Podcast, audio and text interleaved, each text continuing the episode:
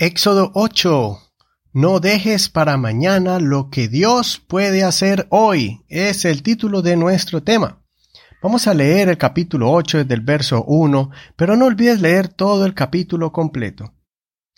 Entonces el Señor dijo a Moisés: Ve al faraón y dile que el Señor ha dicho así: Deja ir a mi pueblo para que me sirva. Y si rehusas dejarlo ir, he aquí yo castigaré todo tu territorio con una plaga de ranas. El Nilo se llenará de ranas, las cuales subirán y entrarán en tu casa y en tu dormitorio y sobre tu cama. Entrarán en las casas de tus servidores y de tu pueblo.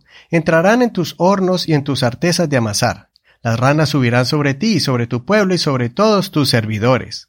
El Señor dijo también a Moisés: Di a Aarón, extiende tu mano con tu vara sobre los ríos, sobre los canales y sobre los estanques, y haz subir ranas sobre la tierra de Egipto. Entonces Aarón extendió su mano sobre las aguas de Egipto, y subieron ranas que cubrieron la tierra de Egipto. Pero los magos hicieron lo mismo con sus encantamientos, e hicieron subir ranas sobre la tierra de Egipto. Entonces el faraón llamó a Moisés y a Aarón, y les dijo: Rueguen al Señor para que quite las ranas de mí y de mi pueblo, y dejaré ir al pueblo para que ofrezca sacrificios al Señor. Y Moisés dijo a Faraón: Dígnate indicarme cuándo he de rogar por ti, por tus servidores y por tu pueblo, para que las ranas sean quitadas de ti y de tus casas y solamente queden en el Nilo. Y él dijo: Mañana. Y Moisés respondió: Se hará conforme a tu palabra, para que conozcas que no hay otro como el Señor nuestro Dios. Las ranas se irán de ti, de tus casas, de tus servidores y de tu pueblo, y solamente quedarán en el Nilo. Entonces salieron Moisés y Aarón de la presencia del faraón, y Moisés clamó al Señor por el asunto de las ranas que había mandado sobre el faraón. El Señor hizo conforme a la palabra de Moisés. Murieron las ranas de las casas, de los patios y de los campos. Las juntaron en muchos montones y la tierra apestaba. Pero viendo el faraón que le habían dado alivio, endureció su corazón y no los escuchó, tal como el Señor lo había dicho. Hasta aquí la lectura de hoy. En el capítulo 7 leímos sobre la primera plaga que cayó en Egipto. Las aguas del río Nilo se convirtieron en sangre. Hoy leemos en este capítulo la segunda plaga, que son las ranas, la tercera plaga, los piojos, y la cuarta plaga, que son las moscas. No olvides leer una vez más este capítulo completo para que no te pierdas ninguno de los detalles de este acontecimiento. Hoy quiero que consideremos la acción de Faraón cuando vio que toda la tierra de Egipto estaba invadida de ranas. Imagínense lo fastidioso que era tener ranas por todos lados. Moisés le había advertido a Faraón que si no dejaba ir al pueblo, las ranas iban a entrar hasta en los rincones más escondidos de cada casa. Imagínense si usted tratara de cocinar un pan y ver que en el horno hay ranas. Tratara de acostarse en su cama y encontrar ranas debajo de la almohada. No solamente iban a entrar al palacio de Faraón las ranas, pero también estarían en la casa de sus servidores. Hasta allá iban a estar. El caos estaba aterrorizando a toda la nación, aún en las oficinas del gobierno y la servidumbre de la gran realeza, en la casa de Faraón. Ahora espero que hayas podido visualizar el efecto negativo de esta plaga.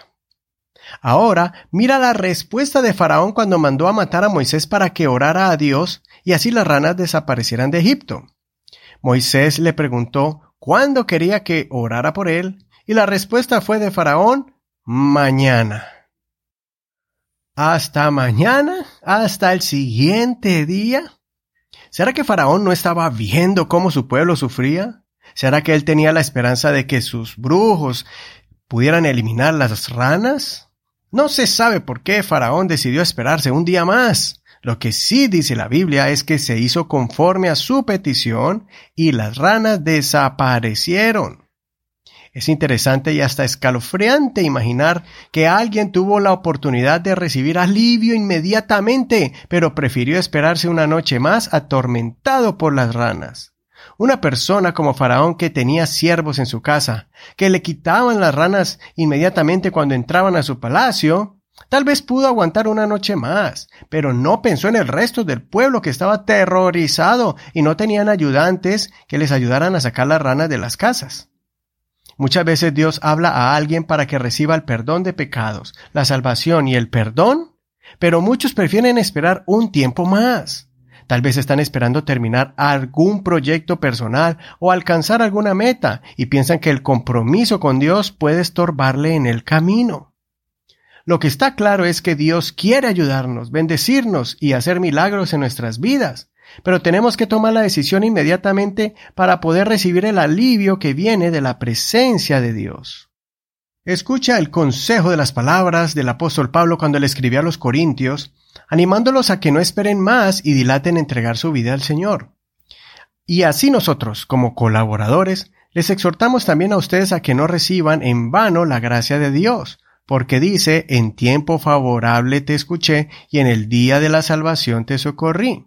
He aquí ahora el tiempo más favorable, he aquí ahora el día de salvación. Segunda Corintios capítulo 6, verso 1 al 2.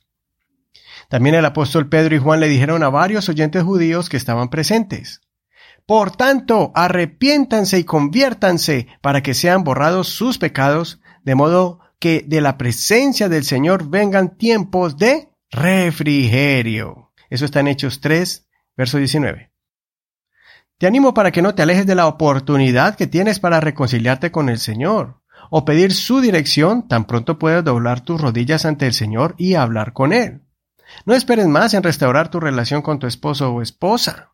No estires más ese conflicto que tienes con tus hijos y más bien comienza a restaurar esa relación con ellos o con un ser querido.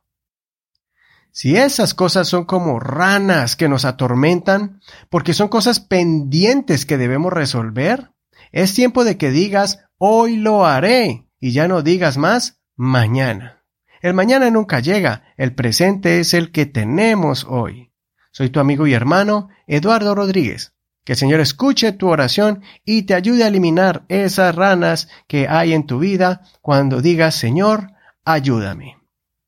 Pero no dejes para mañana lo que Dios puede hacer hoy. Gracias por compartir este devocional. No olvides que estamos en cualquier plataforma de audio como Spotify, Google Podcasts, Apple Podcasts, Deezer, iHeartRadio y muchas más. Bendiciones.